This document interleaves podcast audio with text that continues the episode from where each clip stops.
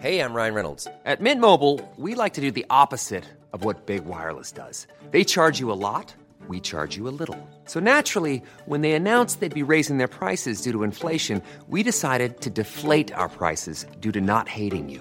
That's right. We're cutting the price of Mint Unlimited from $30 a month to just $15 a month. Give it a try at mintmobile.com/switch. $45 up front for 3 months plus taxes and fees. Promo rate for new customers for limited time. Unlimited more than 40 gigabytes per month slows. Full terms at mintmobile.com. This is Paige, the co-host of Giggly Squad, and I want to tell you about a company that I've been loving, Olive and June. Olive and June gives you everything that you need for a salon-quality manicure in one box. And if you break it down, it really comes out to $2 a manicure, which is absolutely insane. It's also so easy to get salon-worthy nails at home with Olive and June. The difference between how your nails used to look when you did them yourself and now with the Manny system is a complete game changer. The best thing about Olive and June, too, is it's a quick dry. It dries in about 1 minute, lasts for 5 days, and full coverage in up to 1 to 2 coats. Visit oliveandjune.com/perfectmanny20 for 20% off your first system. That's oliveandjune.com/perfectmanny20 for 20% off your first system. There's never been a faster or easier way to start your weight loss journey than with PlushCare. PlushCare accepts most insurance plans and gives you online access to board-certified physicians who can prescribe FDA-approved weight loss medications like Wegovy and Zepbound for those who qualify. Take charge of your health and speak with a board-certified physician about a weight loss plan that's right for you. Get started today at PlushCare.com/weight loss. That's PlushCare.com/weight loss. PlushCare.com/weight loss. Det handlar om attityder, det handlar om en attitydfråga, för vi kommer aldrig att kunna fånga alla som bryter mot klassiska regler. Hej och välkomna till Långloppspodden. Tusen tack Alex och tack till alla lyssnare. Hoppas att vi kan förgylla eran träningsdag med lite långloppssnack. Eller så gör ni som mig, jag tar en liten kaffe här och en liten kakbit. Det är perfekt det. Ja, vi kommer ihåg att vi inledde den här poddserien med en liten tantfika. Jag tror vi kikade mandelkrokar och drack kaffe. Ja, men det gjorde vi ju. Det saknar jag. Ja, kanske vi får göra igen. Dagens avsnitt ska vi ju komma in på de här sakerna vi faktiskt har pratat om och fått återkoppling. De här gällflaskorna de här som går att fylla på igen och ha gel i och andra vätskor. Vi har ju även pratat med Vasaloppet angående tjuvskate med sportchefen, och vi har ju även några åkarintervjuer på G inför avslutningen av Originals. Det kommer bli superintressant. Ja, men vi har ju träffat både Maja Eriksson och Adrian Lundberg från Lager 157 ungdomslag, och båda de två ligger ju tvåa i tävlingen i 157 XCC Originals. Så vi har träffat dem för att ta pulsen på dem och egentligen undersöka hur de kommer göra för att slå Andreas och för att kunna liksom knipa åt sig första platsen före Hilda Lööf då. Så det ska bli jätteintressant att höra. Men mer om det senare. Precis. Och efter det kommer vi också prata lite Birken. Den är ju nu i helgen. Så fullsmockat avsnitt, och så blir det ju som vanligt lite epic-snack genom hela avsnittet den här gången faktiskt. Så blir lite nyheter och sådär, så hoppas ni njuter av att lyssna på det här avsnittet. Nu kör vi igång!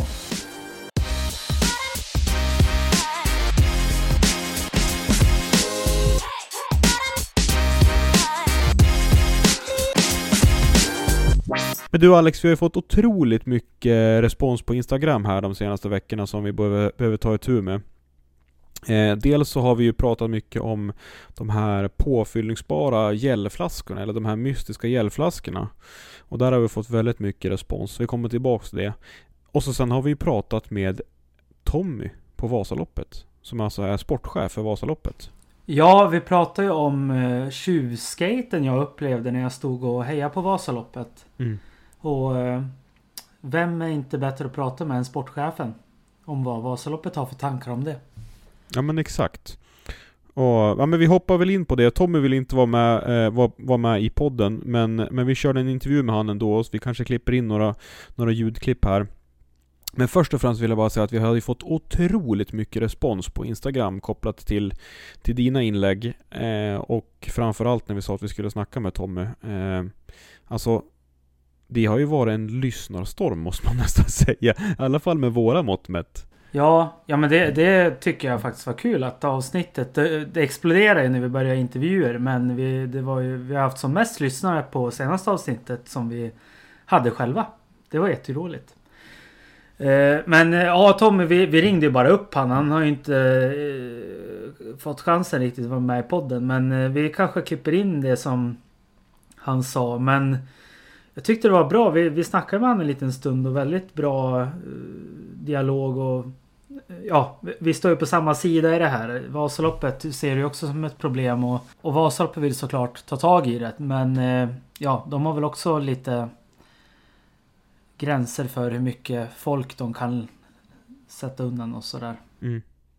Det vi kan säga att Vasaloppet har ju kontrollanter ute. Tommy ville inte att vi skulle nämna hur många, och det får vi respektera. Men vi kan ju säga så att det antalet som han tog upp räcker ju absolut inte för att täcka de 9 milen. Och vi var ju inne på att alltså för att få bukt med det här så måste vi ju till med en attitydförändring, för att ja, men jag var ju inne på att många som hade på förhand bestämt sig för att staka Vasaloppet såg nog framför sig en hyfsat lätt Vasa med, vad ska man säga, räls, snabbt före. Det frös ju på där på natten, men tyvärr kom ju lössnön, och då var det väl lite för jobbigt för vissa åkare då i ja, men någonstans mellan led 5 och led 2 då. Det är väl där som vi har uppfattat att problemet är som störst med tjuvskate. Ja, det är väl främst led 2 och 3 skulle jag säga. Sen kanske det är någon led 4 och 5 där, men ja, som du säger, attitydförändring. Och jag tror faktiskt de hade stakat vare sig det hade varit räls eller inte. Så det här problemet hade ju kunnat uppstå vilket föraren hade varit. Bara det blir tungt. Om det hade varit slask eller som nu är det snö lite. Det kan vara kärvsnö. Men jag tror det är, alltså det hjälper nog att man som åkare är på sina medtävlande. Det har jag varit när jag har tävlat. Man, ja men hörru, nu glider du faktiskt på skidorna. Och lite längre bak i leden så kanske en ren instruktion i att vad det är skate, vad det är saxning behövs. Tommy tog upp också att man har ju 12 stycken har fått den här ranked as last statusen, och det är ju egentligen istället för ja, men DNS, DNF, så är det liksom en man blir sist i Vasaloppet. Men 12 stycken det är ju på tok för lite, och det var ju Tommy också inne på. Det är väl egentligen det man har hunnit fånga på film. Om jag ställer frågan till dig, Alex, hur många var det som du såg liksom rakt upp och ner som tjuvskejtar? Fler än 12. Lätt. Ja, men det var ett gäng. Det han sa var ja, men det var ett gäng. Men det han också sa var problem med det här, det är att de flesta har ju inte fiskkod som du har som tävlande i Sverige.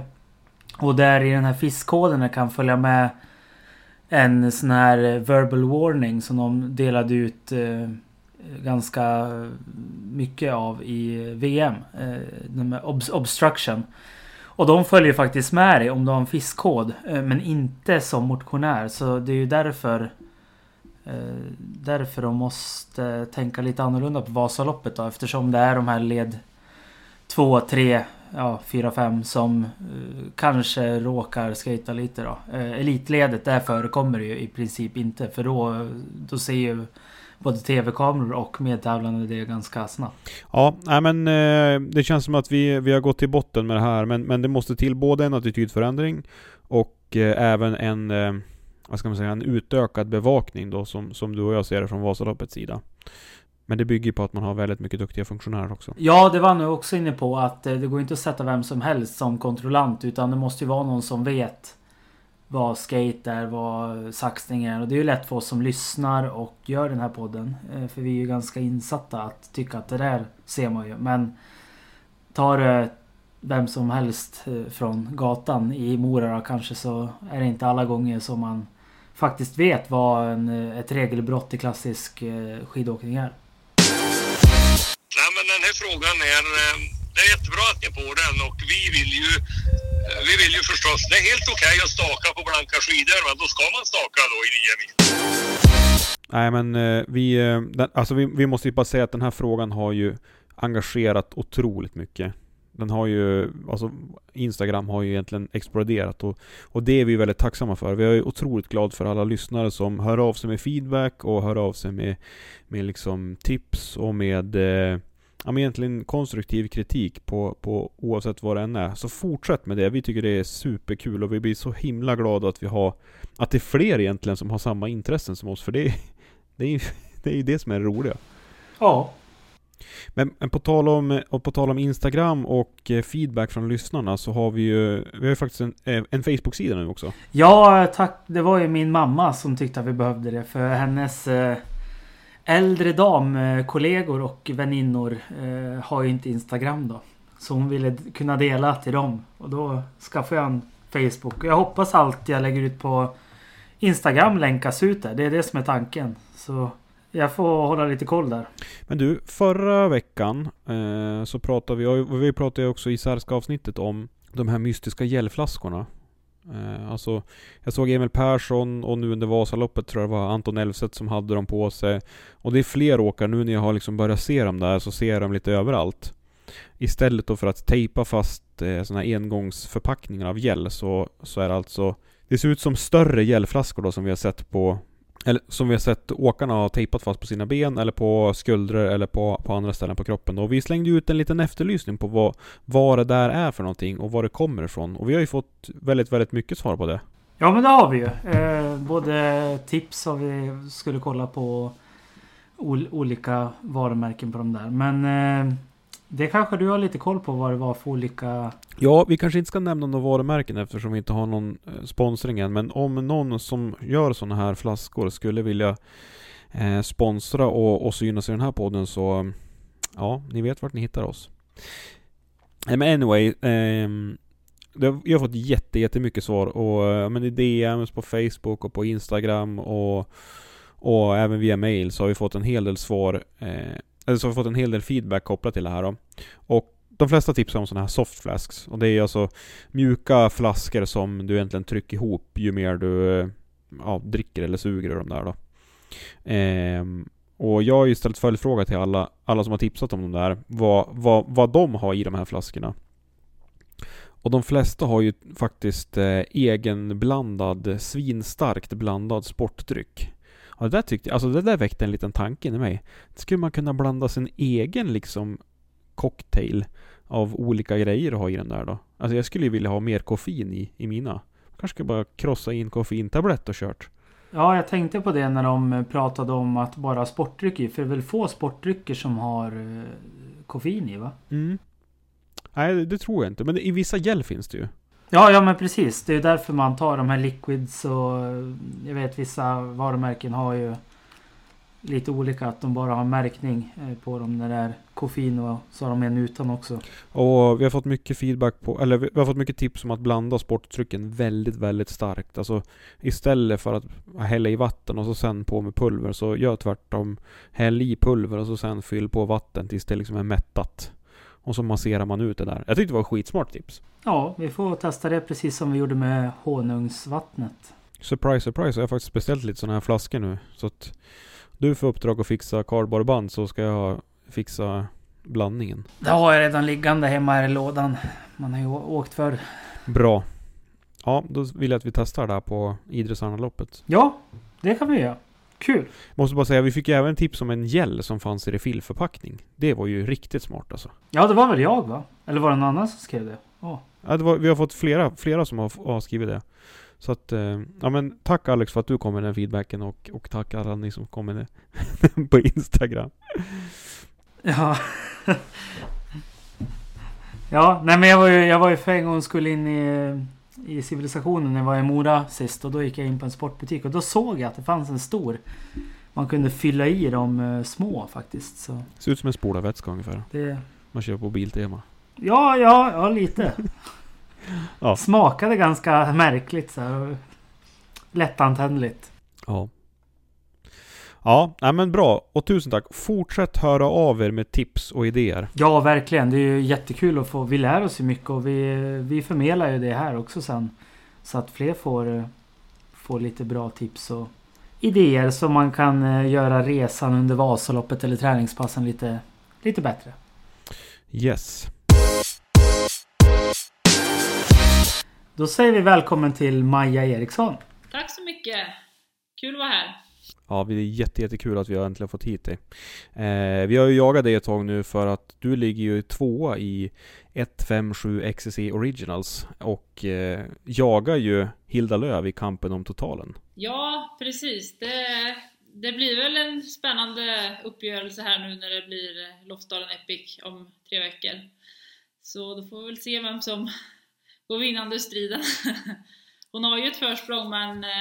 Ja, allt kan väl hända. Det är ganska tajt med det. Jag tror vi kollar alldeles nu så det skiljer 19 poäng. Det är inte alls speciellt mycket.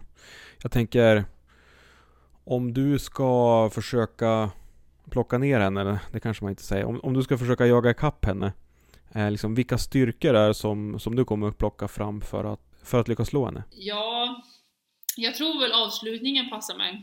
Så att mitt avgörande parti kommer nog vara i början, tror jag ändå. Att orka gå med i de lite tyngre partierna. Gör jag det och har en bra dag så då tror jag det finns chans. Men Hilda har ju varit väldigt, väldigt stark på slutet så att det kommer nog bli väldigt tufft, det tror jag. Men jag tror att det är just det som är min styrka i alla fall då. Att, ja, de kanske lite mer lättåkta partierna. Sen gillar ju jag när det blir lite längre så att jag är glad att det är längre än 5 mil. Ja, kul. Vi har lagt in en backe extra nu också mot förra året. Så du har lite mer att jobba på ändå. Ja, precis. Det är lite mer det. Jag måste gå på rött helt enkelt. Vi gick ju snabbt in på tävlingen, men vem är Maja för den som inte vet? Ja, jag är 23 år gammal. Kommer ursprungligen från en liten by som heter Nordmark i Värmland. Gick skidgymnasium i Torsby och sen snart 3 år tillbaka så bor jag i Östersund. Började väl åka skidor när jag var runt 10 år. Och sen har jag väl varit fast i det, kan man säga. Jag spelade även fotboll länge, men det var aldrig något svårt val att välja skidåkningen för min del. Okej, ja. Så Östersund sa du nu, eller? Ja, nu är det Östersund som gäller. Okej, ja. Då har du många skidåkare att tampas med ute i spåren. Ja, man behöver inte vara själv. Det är skönt. Ja, jag har förstått. Det är ett av 2 riktiga nästen för skidåkare i Sverige. Känns det som i alla fall.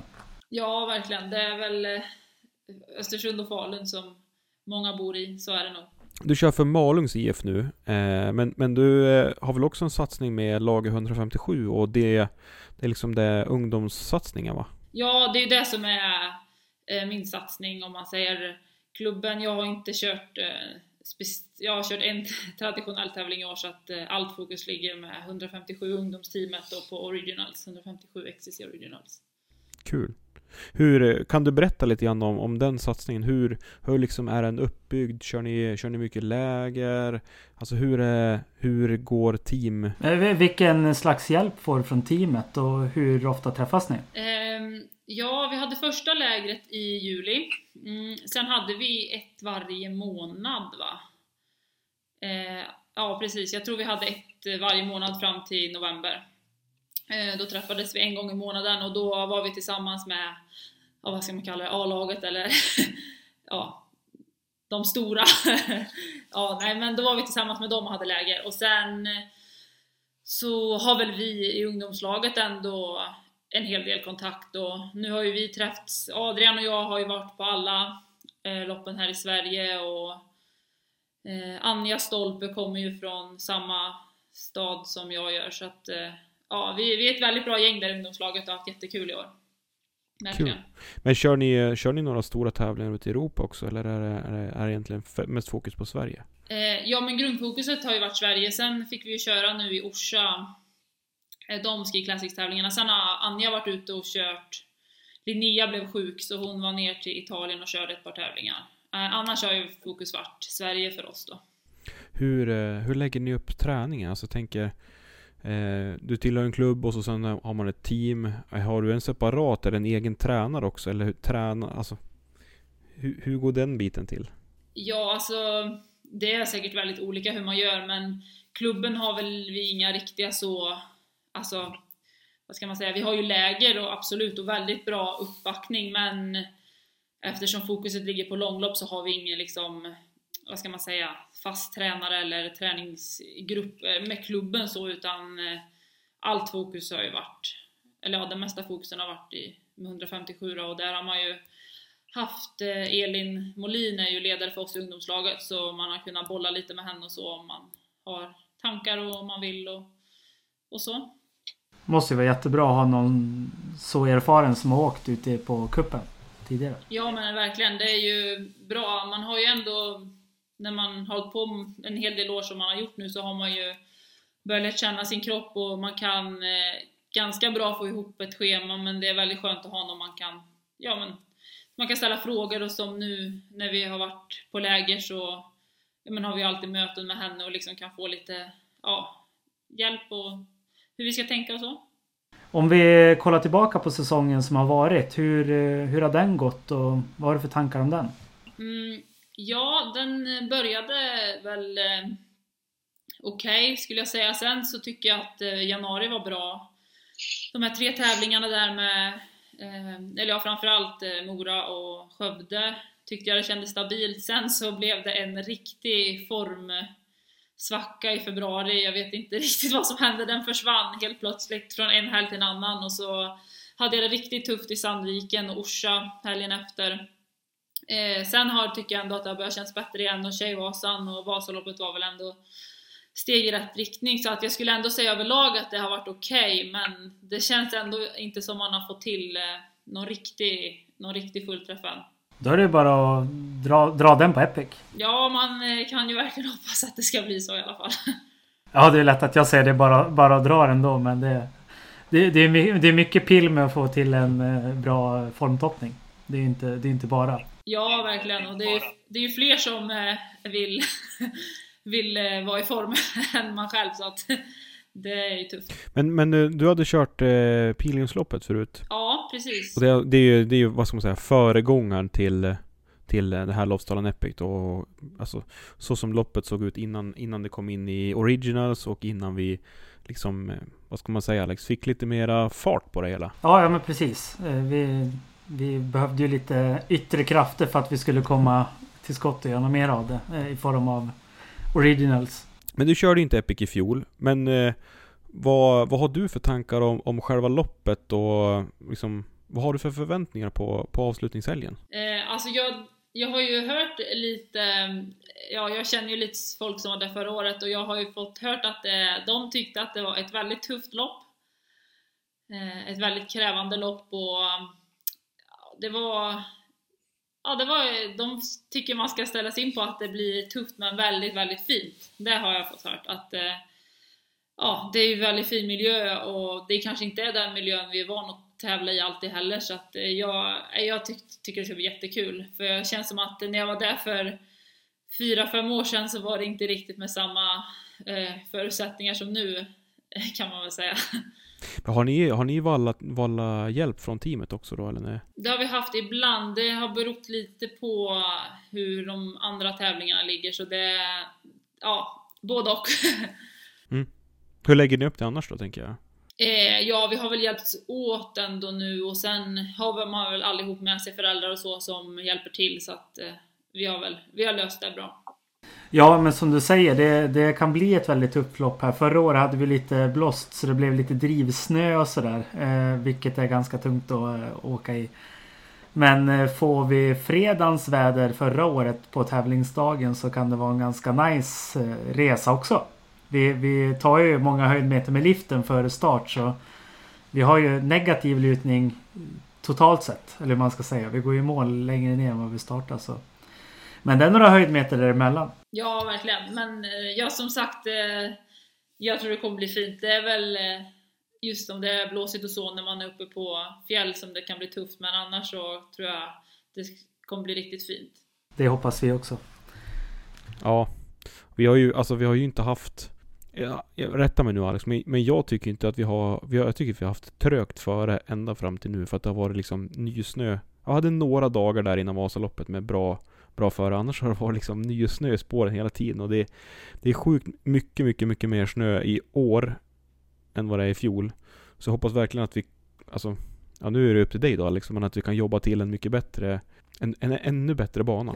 Ja, det är ju lite upp till vädret det här med drivsnö och så. Men jag hoppas vi hinner få lite varmgrader faktiskt innan Epic, för då kommer det sätta sig fint och få lite snabbare spår.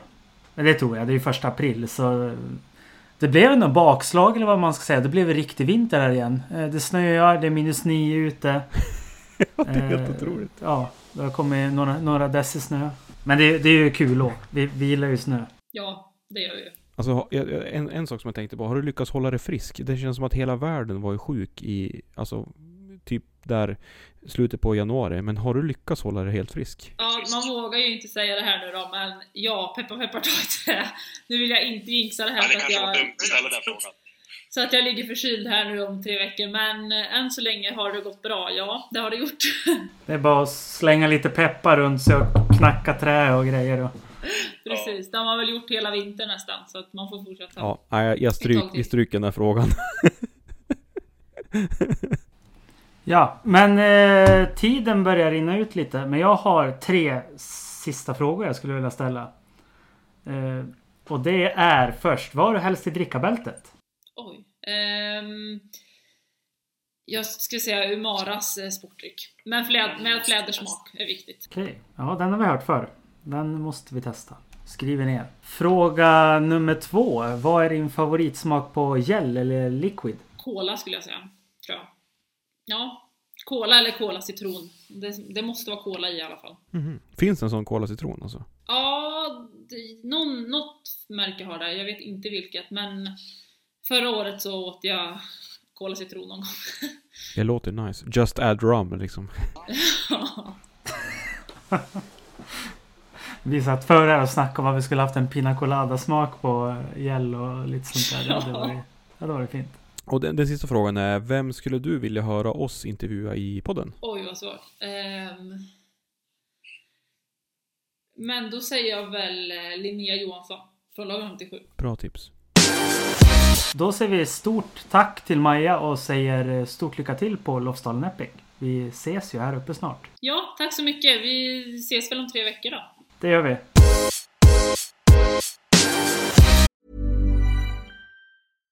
Ready to pop the question? The jewelers at BlueNile.com have got sparkle down to a science with beautiful lab-grown diamonds worthy of your most brilliant moments. Their lab-grown diamonds are independently graded and guaranteed identical to natural diamonds. And they're ready to ship to your door. Go to BlueNile.com and use promo code LISTEN to get $50 off your purchase of $500 or more. That's code LISTEN at BlueNile.com for $50 off. BlueNile.com, code LISTEN. A lot can happen in the next 3 years. Like a chatbot may be your new best friend. But what won't change? Needing health insurance. United Healthcare Tri-Term Medical Plans are available for these changing times. Underwritten by Golden Rule Insurance Company, they offer budget-friendly, flexible coverage for people who are in between jobs or missed open enrollment. The plans last nearly 3 years in some states, with access to a nationwide network of doctors and hospitals. So for whatever tomorrow brings, United Healthcare Tri-Term Medical Plans may be for you. Learn more at uh1.com. Då säger vi hej och välkommen till Adrian Lundberg. Hej! Kul att ha dig här.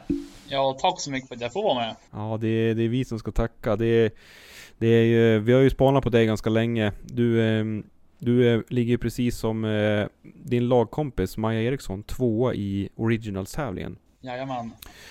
Så vi tänkte ju, vi skulle vilja ta pulsen på dig och kolla lite grann, ja, men dina tankar inför Lofsdalen Epic och hur du skulle kunna slå Andreas Svensson. Men först och främst, vi pratade med din kollega Maja Eriksson alldeles nyss. Och hon tipsade ju om att Adrian, han har ju världens värmländska. Och det måste jag säga, du har ju en helt, alltså en slående, alltså en så otroligt vacker dialekt. Ja, jag får försöka prata lite så här fint ibland så folk ska förstå mig helt hundra. Men det kanske kommer något ord ibland så får ni höj till så får jag försöka förklara lite bättre. Ja, jag tycker det är helt fantastiskt. Ja, det är vackert. Ja. Kan inte du berätta lite grann om dig själv, Adrian? Vem är du och vad pysslar du med? Ja, Adrian Lundberg då, 23 år, kommer från Hagfors, man bor nu mer i Torsby, sen skidgymnasietiden då jag gick här då. Ja, jobbar som snickare på dagarna bredvid min satsning på längdskidor. Så det är väl lite grann vad jag håller på med. Nice. Är liksom snickeriet, är det för att kunna driva en långloppssatsning eller skidsatsning, eller skidare för att kunna snickra? Ja, det är väl mest för att ha en inkomst. Jag jobbar ju inte heltid då. Jag jobbar ju på, säg från träning som man drar igång i maj till, som nu ute i januari så jobbar jag 3 dagar i veckan då, måndag, tisdag, onsdag. Sen nu på säsong så har jag fått gått ner, så då jobbar jag på måndag, tisdag då. Så det funkar hur bra som helst. De är jättesnäll, så jag får jobb som jag vill. Så det är helt kalas. Ja, men gud vad schysst. Det måste ju vara en förutsättning att ha så pass liksom flexibel arbetsgivare också. Ja, det är guldvärd. Alltså det är perfekt. Vi har ju hört talas om Byggdialog Ski Marathon som du åkte i vintras. Och ryktet säger att du missade starten men vann ändå. Ja, jag kanske inte missade starten, men är typ andra, tredje stavtaget så rycker jag ur handtaget ur staven liksom. Så jag inser ju att jag bara har en stav, och sen så pappa och brorsan som står närmast är ju typ så här 2,5 kilometer bort, så det var ju bara att försöka vända om och hämta den där staven, och det var ju lite folk där, så det var ju, men jag kommer av, få tillbaka, och som tur var ju staven hel då, så det var ju få på den igen, och sen är jag totalt sopsist av startrakan, och så är det bara börja åka slalom framöver. Men det gick bra. Det är... Vilken historia. Jäklar vad snyggt. Ja, man var lite stressigt där ett tag, men det var nog, jag hade lite tur, för det var ju dåligt väder, det snöade och regnade ju och blåste satan, så första varvet gick ganska lugnt då.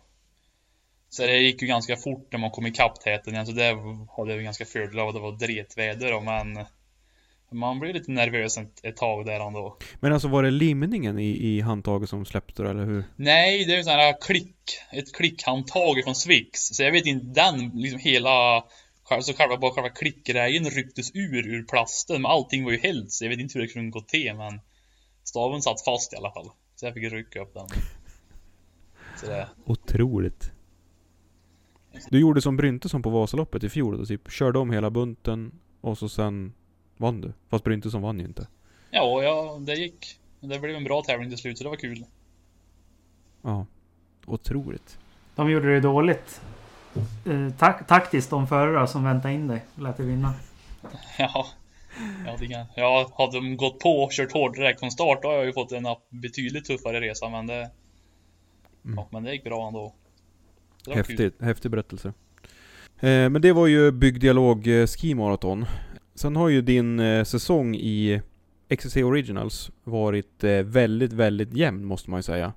Det har haft en väldigt, väldigt jämn nivå med liksom andra, tredje och fjärde platser rakt igenom. Ja, jag har väl varit 4, 5, 2 och 8 kanske jag blev i Grönklitt sista gången. Ja. Nej men det har varit bra faktiskt. Jag har varit nöjd med. Det var lite tråkigt Craft och målloppet var väldigt bra. Det är jag väldigt nöjd med, de loppen. Då fick jag ut det jag ville med bra material och bra kropp och... Men sen Billingen så hade jag faktiskt riktigt dåliga skidor, så det var lite mindre kul. Det var ingen rolig tävling. Men jag höll ihop på ett hyfsat ändå och bli 5, så det var jag ändå bra, men det är ju surt där och då när man inte har någonting att säga till med materialväg. Och det blev väl lite lika nu i Orsa Grönklitt också tyvärr. Så där hade jag också ganska kassa skidor. Men förmen tycker jag har varit ganska bra. Ja, vad kul. Men jag tänker på, i Grönklitt hade ni hjälp av liksom Lager 157 och hela den huvudapparaten, eller? Ja, vi fixar ju, vi får ju service och jättebra av med dem. Så det trivs jag jättebra. Vi har service med hela banan och vallahjälp och skidor och boende och allting liksom. Men det var väl att vi kommer fram till, jag pratade med Markus efter det, vi kommer fram till att det var nog min struktur i skidan som är liksom, var liksom, jag har nog åkt för mycket på den under vintern och tävlade för mycket på det paret. Så det är nog, den började nog bli lite sliten, så det var nog det vi trodde han kom fram till. Men nu har han fixat ett nytt par, så nu är det lugnt igen. Härligt. Och de ska man till Lofsdalen? Jajamän. Härligt. Men när du har hållit det så här, ja, med jämn lägsta nivå, har du hållit dig frisk hela säsongen och kunnat träna på? Ja, det har ju gått jättebra i år. Ja, hela hösten, eller våren, sommaren och hösten. Jag var inför Klarasloppet där, såklart då. När man typ den roliga stolpitävlingen man har, så hemmaplan och start 15 kilometer hemifrån. Och så, ja, såklart vaknade man på tisdagen där och lite förkyld, men... Och så går det inte riktigt över, så jag testade ju ett litet kort intervallpass på Skijärgen, småförkyld, på lördagen. Och så kanske jag egentligen inte skulle ha startsöndag, men det går bra ändå. Och så klarade jag, höll mig frisk efter det. Men... Och sen nu såklart då, inför Vasaloppet så blir man ju sjuk. Vaknar på fredagen, veckan innan, och feber, ont i halsen, och ligger i kassen hela helgen och veckan innan. Så nej, det var skit. Ja, alltså kan det gå. Det... Ja. Men då har du gjort bort det. Ja, jag hoppas på den, så får vi förmen kom tillbaka emot Lofsdalen istället, för vi sats på. Ja, definitivt så. Jag tänker på i Bessemerloppet. Då var det ju tvåa efter Andreas. Och Andreas, vi pratade med Andreas efter den tävlingen, och han var ju väldigt inne på att ja, men det var en tävling som passade han bra. Den är hyfsat platt och en varvbana, och han älskar ju, ja, men vad ska man säga, lättare banor där det går lite snabbare. Har du någon sån där typ som du skulle föredra? Alltså, är det någon bantyp eller något speciellt före som du föredrar, som ja, någon som du föredrar liksom? Ja, jag och Andreas är ganska lika där faktiskt. Vi är ju stora och tunga båda två, så det är ju betongspör och flakt, det är bra. Så Moraloppet, det var väldigt fint. Det var hårt och fint och så bra bana. Men så Bessemer skulle väl egentligen passa mig bra, men jag tränade på ganska hårt inför Orsa helgen innan och över där, så jag kanske gick på lite för hårt för länge där för att komma i riktigt bra form till Bessemer, så jag tyckte jag var lite seg där, men så det var väl, men det var liksom banan då, det tycker jag borde passa mig bra. För det är väl lite flackare och lätt åkt, och så hyfsat snabbfört så. Men då hade du kunnat gett Andreas en chans där, tänker du? Han var ju väldigt stark där då, så det är ju svårt att säga så, men jag kände ju från start när han tryckte på direkt att jag hade väl inte riktigt dagen att sett till ifrån, så jag tappade ju, ja men de här 10-15 sekunderna typ första 1,5-2 kilometerna. Och sen låg vi väl ganska lika hela första varvet, pendlade mellan typ 15-20 sekunder. Och sen innan jag insåg att det kommer nog aldrig att komma ikapp igen, så då fick jag, nu la jag tillbaka mig och med Anne Klunga in mot slutet istället då. Bra, starkt kämpat ändå. Det skiljer ju lite mellan dig och Andreas i totalen här. Vad tänker du kommer krävas av dig för att du ska kunna slå Andreas här i Lofsdalen? Oj, ja. Jag tror att jag behöver nog sätta formen riktigt, riktigt bra. Och så ha riktigt, riktigt bra skidor. För att ens kunna ha en chans att utmana honom i år när han har varit så stark. För jag tror att Lofsdalens bana passar Andreas ganska bra också. För det är ju ingen sån här monsterstigning eller jättebrant backe. Så vi är ju ganska lika så. Så jag tror att, nej, han bör nog ha en lite sämre dag. Jag måste nog ha årets dag i alla fall, det tror jag. För jag ska kunna slå en. Men jag får göra det jag kan, och så ska vi försöka ge en så bra match som möjligt. Så får vi se hur långt det räcker. Ja, underbart. Han hade ju lite sämre skidor på Vasan, så att... Ja, vi får hoppas han går bort sig en gång till i år då. För farsan levererar bra skidor, så ska han nog kanske kunna gå. Sätter lite press på vallarna nu då. Jaha. Ja, men det ska ju bli jättekul att se er här uppe, och vi som har hängt med lite nu i det här och pratat med er båda och sådär, det ska bli riktigt intressant att se loppet. Jag hoppas jag får följa med ut på skoter med någon stavskoter eller filmning eller vad det blir, så man får se när allt händer ute på banan. Ja, det ska bli väldigt kul att få komma upp och få köra i Lofsdalen, och vi var där i fjol och det var ju riktigt fint där på där. En fin dag på fjället liksom, det är ju drömmigt i april, så det kan nog bli riktigt bra. Ja, men det tror vi. Vi får hoppas på lite bättre väder i år bara. Annars var det ju...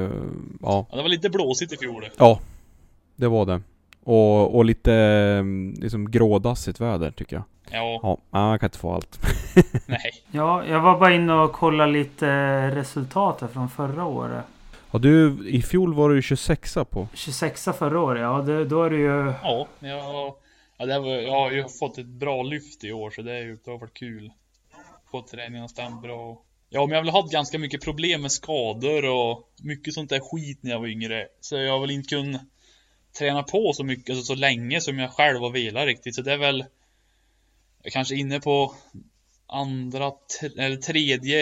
fjärde året nu kanske som jag fått träna riktigt där jag vill då, utan en större avbräck. För jag har haft mycket problem med knän och sånt förut då. Så det är väl, i år har jag verkligen kunnat gjort precis allt jag vill. Alltså det har varit gött att se att man har fått resultat för det också, så det är kul. Ja, men du känner att det ger lite ny energi också nu när du ser att det blir resultat när du har fått... Gör som du vill och att det visar sig i resultaten också. Ja, verkligen. Det ska ju bli... Man längtar till att liksom få avsluta den här säsongen nu också. Och få stänga igen en bra säsong. Och en hel bra säsong för en gångs skull. Med ingen strul eller skit i vägen. Men man är ju nästan lika taggad på att få dra igen en ny igen. Och få försöka öka träningen lite till. Och kunna ta i alla fall ny steg till nästa år också. Gud vad härligt att höra. Hur jobbar du med skador och sånt? Rehab, prehab? Men jag har mest haft osteokondri tror jag det heter. Det är sådana här broskbitar som är lös i knäna. Och där var liksom, jag fick inte operera men jag tyckte jag var för ung först när jag fick problem med det. Så liksom det var väl, och sen det var väl tvungen att växa fast först riktigt innan liksom man kunde börja belasta med löpning och sånt som man vill till 100% då. Så, men nu fungerar knäna väldigt bra och jag har inte haft några problem på ett par år nu, så det är bra. Och sen så... Nej, men så det... Som det är nu så behöver jag inte göra någonting så här prehab-träning för knäna och det är problem i alla fall, så det ska vara bort nu, hoppas jag. Det låter bra det. Vi har ju 3 frågor som vi brukar avsluta med. Ja. Och då är den första frågan, vad är du helst i drickabältet? Ja du, det är väl... Det blir väl mycket långturer på... träningspassen, så det är väl sportdryck oftast, och då kör jag väl Umara, jag vet inte, Umara fläder tycker jag är god, så den kör jag med jämt nu i alla fall på träningspassen. Det är en favorit, det är inte bara du, det är många.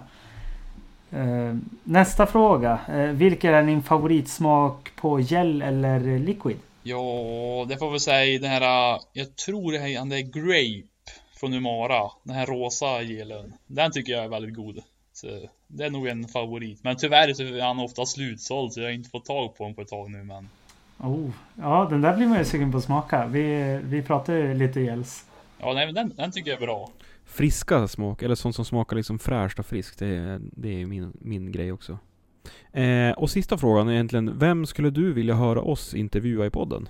Oj, ja du. Jag antog att jag skulle få de här och jag inte har tänkt lite grann på det där. Men det finns ju mycket folk och intervju som kan vara bra. Men jag tror att, som jag hörde att Andreas också sa det, men jag tror Gabriel Thorn kan vara väldigt intressant att höra mycket från.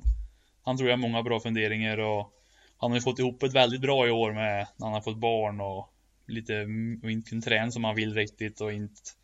Jag kan tänka mig det mycket med sömn och sånt också, så... Nej, han tycker jag gjorde det lite bra i år. Kul, bra tips. Nu är det dags att boka den intervjun, Alex. Ja, alltså väldigt många nu vi måste boka med. Vi har liksom inte dragit av en enda av de tipsen vi har fått än, va? Nej, men vi måste ju lägga dem på hög. Nu har vi tillräckligt för att boka Gabriel. Ja, flera års jobb framöver nu med poddar, vet du. Det... ja. Nej, men Gabriel lär vi ju köra med. Det kan ju bli jätteintressant. Tusen tack för att du ville ställa upp, Adrian, och ja, jag måste säga din dialekt är helt fantastisk. Maja döljer sin dialekt, det har man ju på henne. Men ja, tusen tack för att du varit med. Ja, jag försöker ju att inte prata allt för grovt, men jag hoppas ni har förstått i alla fall vad jag har sagt, så det hoppas vi. Ja. Och stort lycka till på Epic, så ses vi här uppe så snackar vi lite med dig då också. Tusen tack, det gör vi. Väldigt intressant, Max. Ja, men jätteintressant att höra, och alltså, jag ser verkligen fram emot alltså, den här kampen mellan Maja Eriksson och Hilda Lööf i Originals. Alltså, jag vill verkligen att vi ska få till en tv-sändning så att man kan få se det, man kan få se det i efterhand, och alla där ute kan få se den här fina tävlingen och de här fantastiska banorna.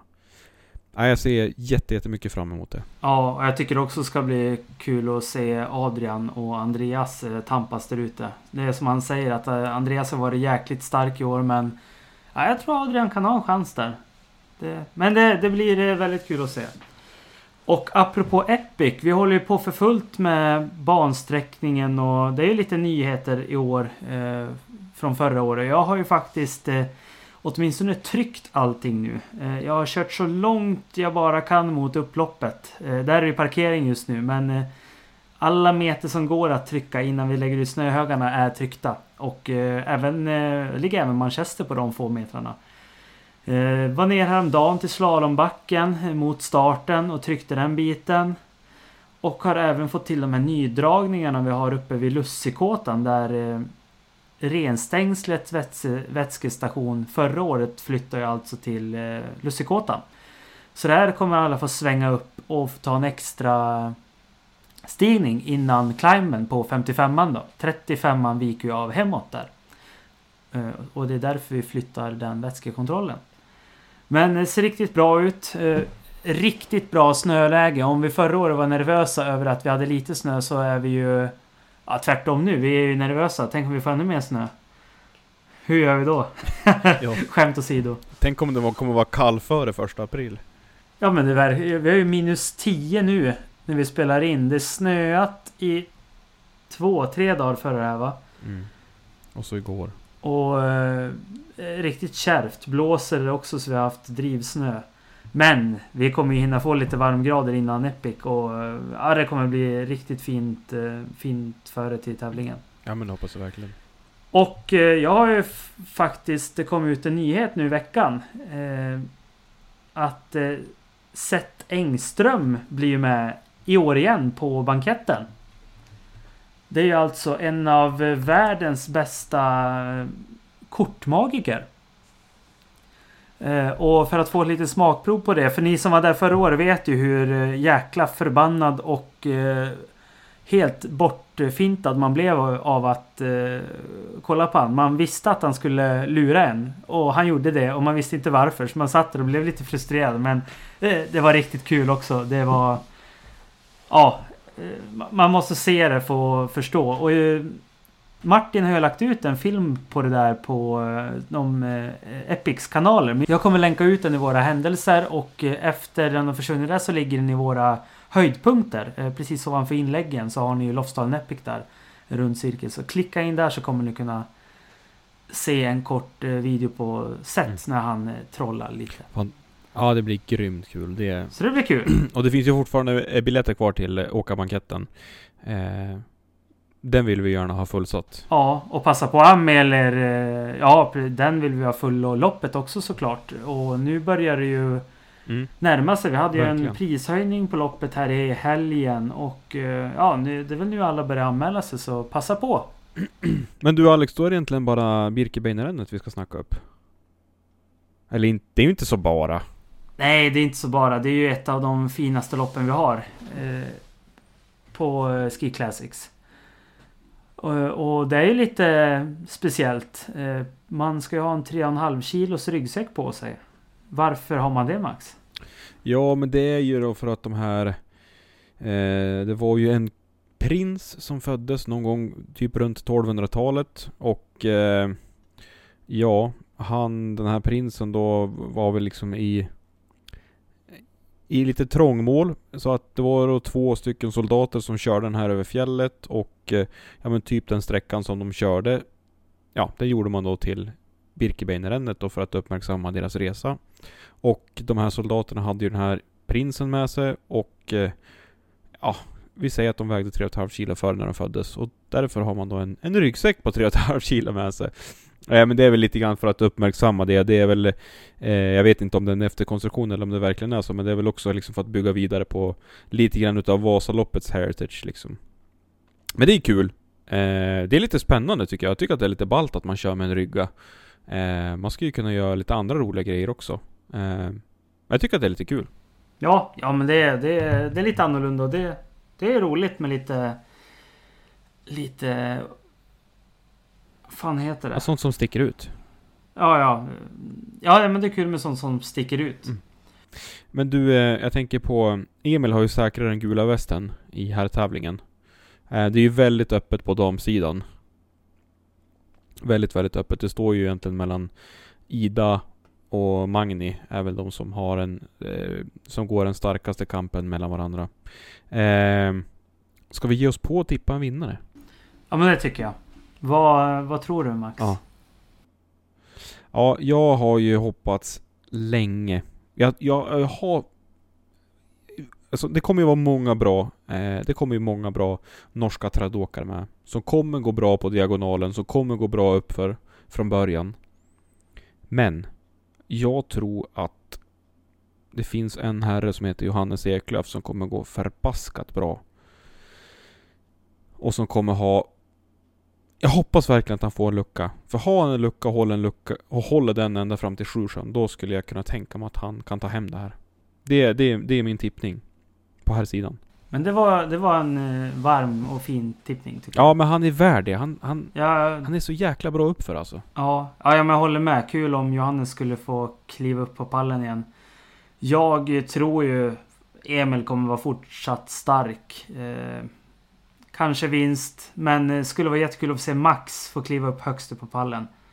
Han har kört jäkligt jämnt och bra ändå i år tycker jag. Han har varit långt fram många lopp, så nu tror jag extra mycket på han, så kanske blir det en svensk trippel. Det var nog några år sedan, va?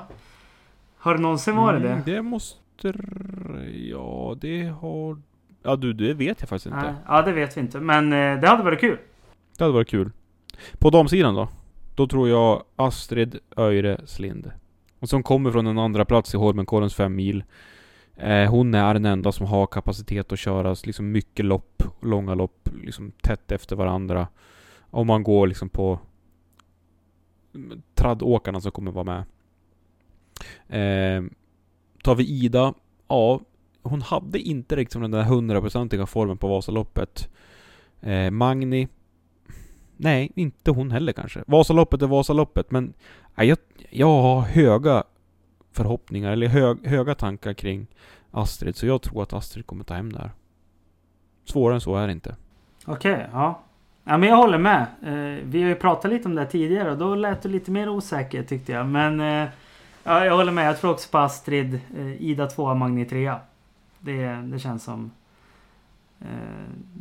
det känns som att det skulle kunna bli så. Men du Alex, då är det väl egentligen dags för oss att runda av det här avsnittet och se fram emot en fartfylld ett spännande Birkebeinarennet. Och nästa vecka kommer vi snacka ännu mer Epic kan vi säga. Ja, det ska vi såklart göra så att vi får hypa upp det lite ännu mer. Det är mycket på gång. Vi ska ha lite möte nu i dagarna med organisationen.